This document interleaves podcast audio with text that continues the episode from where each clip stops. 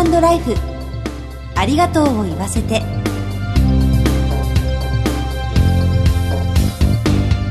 こんにちは。番組パーソナリティの久保井あさみです。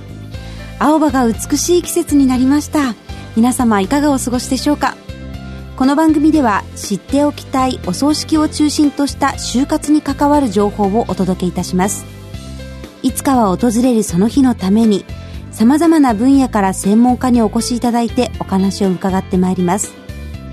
今回も引き続き埼玉医科大学国際医療センター精神腫瘍科教授の大西秀樹さんに教えていただきます。早速この後ご登場いただきます。お楽しみに。ハート&ライフ、ありがとうを言わせて。この番組は安心と信頼のお葬式、全総連、全日本葬祭業協同組合連合会の提供でお送りします。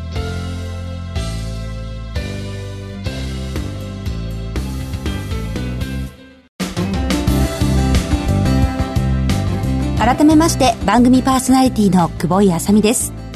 それでは早速ゲストをご紹介いたします。前回に引き続き埼玉医科大学国際医療センター精神腫瘍科教授の大西秀樹さんにお越しいただきました。よろしくお願いいたします。よろしくお願いします。先生は全国初の遺族外来を開設されて、大切な人を失った遺族の心の問題に寄り添い、医学的な治療とケアに取り組んでいらっしゃいます。前回は私たちが遺族と接する時の心がけについて教えていただきました。にかいめの今日は遺族外来から見えてきたものについてお話を伺っていきます。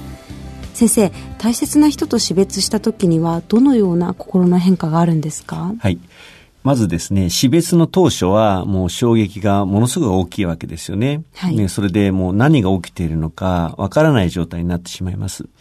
ただ、この時点には、あの、周囲に人が、例えば家に泊まり込んでくれるご親族なんか見ますよね。はい、うん。ですから、サポートもあるので、ある程度、一見落ち着いたような状況でいる人もいらっしゃいます。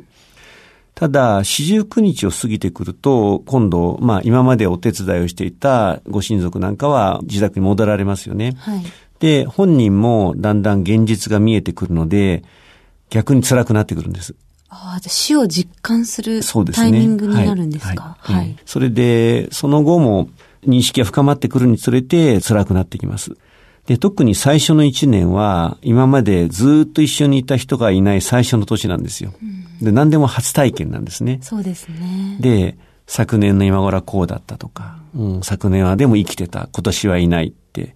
で、様々なことを思い出して、非常に辛くなります。それで一周期を迎えますね。はい。で、一周期迎えると、今度、周囲の人は元気になってきたと考え出すんです。はい。だけど本人は辛いんですね。で、その気持ちをだけどなかなか出せなくなってくるので、はい。で、僕としては、一周期を過ぎて辛いのは当然だよという話はしています。うんうん、で、ご遺族はもう辛いと、この辛さは一生変わらないっていうふうに考えちゃうことが多いんですけど、はい。それに関しては、まあ今辛いからわかんないと思うけど、まあたくさん今まで遺族を見てきた経験から、今までで同じじゃないよという話をします。はい、で、だんだんだんだん変わってくるから、それを待ちましょうと。うん、亡くなった日を思い出しながら生活することができるような日が来るんですよと。はい、焦らず待ちましょうというふうにお伝えしています。ああ、そうなんですね。大西先生、ご自身もお父様を亡くされるという経験をしてらっしゃいますよね。はい。はい、そうなんです。あの、自分の父親はななじゅうとじゅういっかげつで亡くなったんですけど、はい、ろくじゅうごの時にスキルス胃がんになったんですよ。はい、うん、それで余命ろっかげつって言われて、それでもう僕たちも覚悟したんですけど、なぜか再発せずにろくねんはん経ったんですね。あ、そうなんですか。はい。で、いつの間にかその死のことを僕たちも忘れてたんですけど、ある日、京都旅行中に急に倒れて、で、にじかんの経過で亡くなっちゃいました。はい、あ、じゃあもう急に。急ですね。はい。はい、だから僕たち死に目には会ってないんですね。あ、そうなんですか。じゃあ、えー、あの、ご家族で旅行に行ってたわけではなく、はい。大学の同級生と旅行中に倒れて亡くなっちゃったんですね。はい、先生は、どうやって連絡を受けたんですか？はい、診察中でした。で、診察中に京都で大西さんが倒れたって言われて、はい、え、誰と思いましたね。びっくりしました、その時は。電話か何かで。電話でしたね。はい。普段医師として向き合われていらっしゃいますけれど、はい、ね、ご自身のことになった時どうでしたか？いや、やっぱり急だったんで、ちょっと慌てちゃいましたね。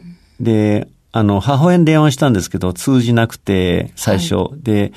で、家に帰るまでに時間かかるし、その間に京都まで行かなきゃいけないしと思ったら、やっぱりま、何回か電話して、電話で親父が死んだって伝えちゃったんですよね。うん、うん、母親びっくりさせちゃったなと思ってね。それはちょっと、あの、失敗だったかなとは思ったりもしましたね。直接伝えた方がいいということなんですか？本当はあって伝えるべきなんですけど、うん、まあとにかく時間の余裕がなかったんで、変な形の告知になっちゃったなと思ってね、時間を考えるとしょうがなかったなって今では思ってますけど。物理的な問題もありましたね。はい、そうでしたね。はい。その後いかがでしたか？はい。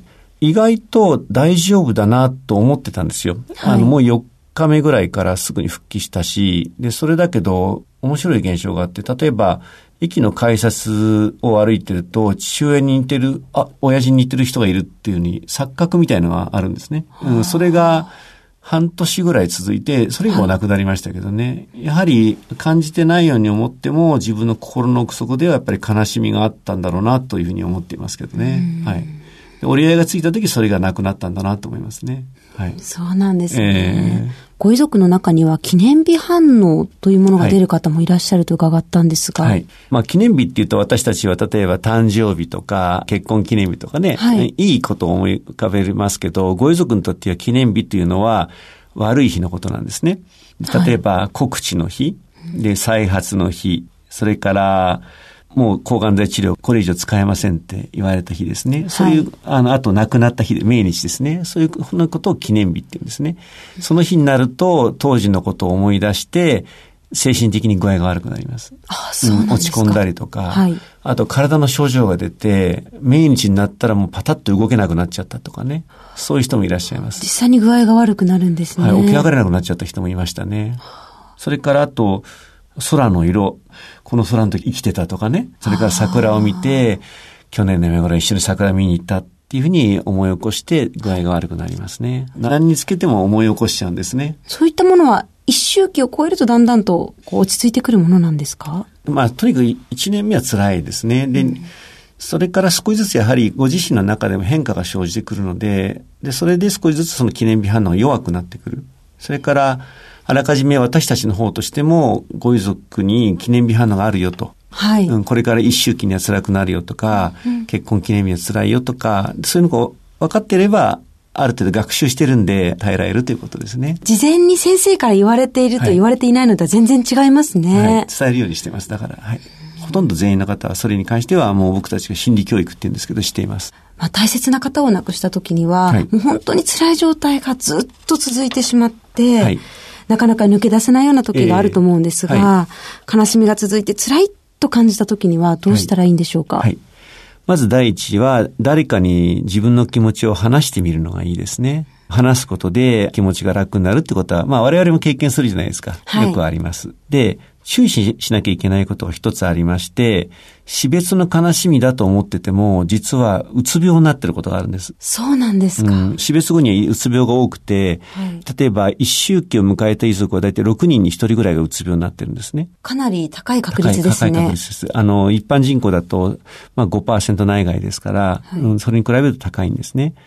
で、どうやって見分けるかというと、悲しみの他に食べられない、眠れない、集中できない、うんうん、それからもう後追いしたいとかね、うん、そういうことなどの症状がもうにしゅうかん以上続いて、日常生活もままならなくなってきたときには、あの、私たちメンタルケアの専門家の受診を考えていただきたいなというふうに思っています。ちなみに我々の遺族外来では初診時のうつ病患者よんわりです。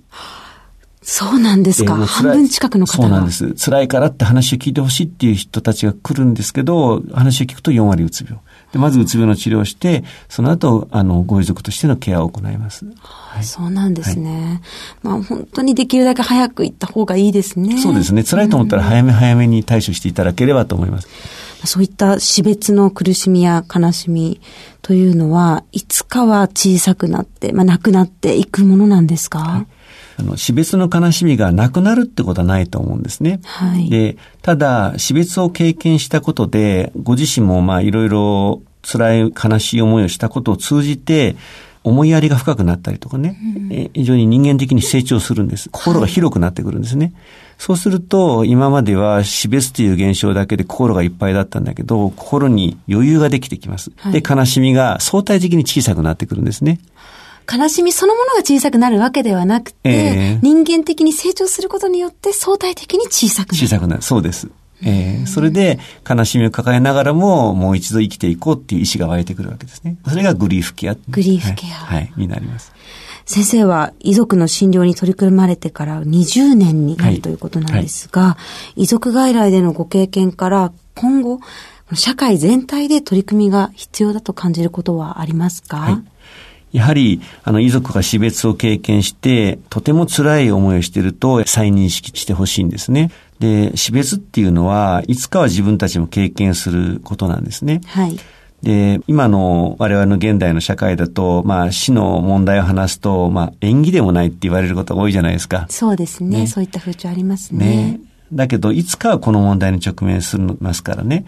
だから年にまあ一度ぐらいでもいいですから自分たちに死の問題、命の問題が出てきた時にどうすればいいのか、はい、例えばお葬式どうしようとか、えー、そうですね、はい、それとかあと自分が助からない病気になった時にどうするかとか、そういうことを考えておくことがいいと思うんですね。なぜかというとそういうことを考えるのは自分たちの人生を逆に豊かにする、そのために僕は話していただきたいなというふうに思っています。そうですね。はい、心構えが一つできているということは、はい、もしものことが起こった時にも、うん、うまく対処していけるように、ね、えー、なりそうですね。えー、有意義な人生を送ってもらいたいので死の話をしてほしいと思います。はいはい、ありがとうございます、はい。ありがとうございます。にかいにわたり貴重なお話を伺いました。ゲストは埼玉医科大学国際医療センター精神腫瘍科教授の大西秀樹さんでした。ありがとうございました。ありがとうございました。全日本葬祭業協同組合連合会全葬連は、命の尊厳、ご遺族の悲しみ、一人一人に寄り添ったサービスを何よりも大切に考え、ご遺族の心を形にする地域密着の葬儀社が集まる全国ネットワークです。全葬連加盟店ではお葬式の専門家である葬儀事前相談員葬祭ディレクターが皆様からのご相談をお受けしております。お葬式のご依頼は安心と信頼の全葬連加盟店まで。詳しくは全葬連ホームページをご覧ください。すべては個人・ご遺族のために全葬連。全葬連。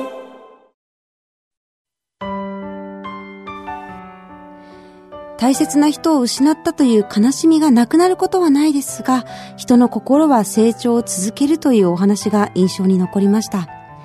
誰かに話すことで心が癒されたり道が開けることもあるんですね。大西先生、ありがとうございました。次回の放送はろくがつむいか、ゲストはタレントのコロッケさんにご登場いただきます。コロッケさん初の主演作、来月公開予定の映画ゆずり派についてお話を伺います。進行は番組パーソナリティの久保井あさみでした。ハート&ライフ、ありがとうを言わせて。この番組は安心と信頼のお葬式、全葬連、全日本葬祭業協同組合連合会の提供でお送りしました。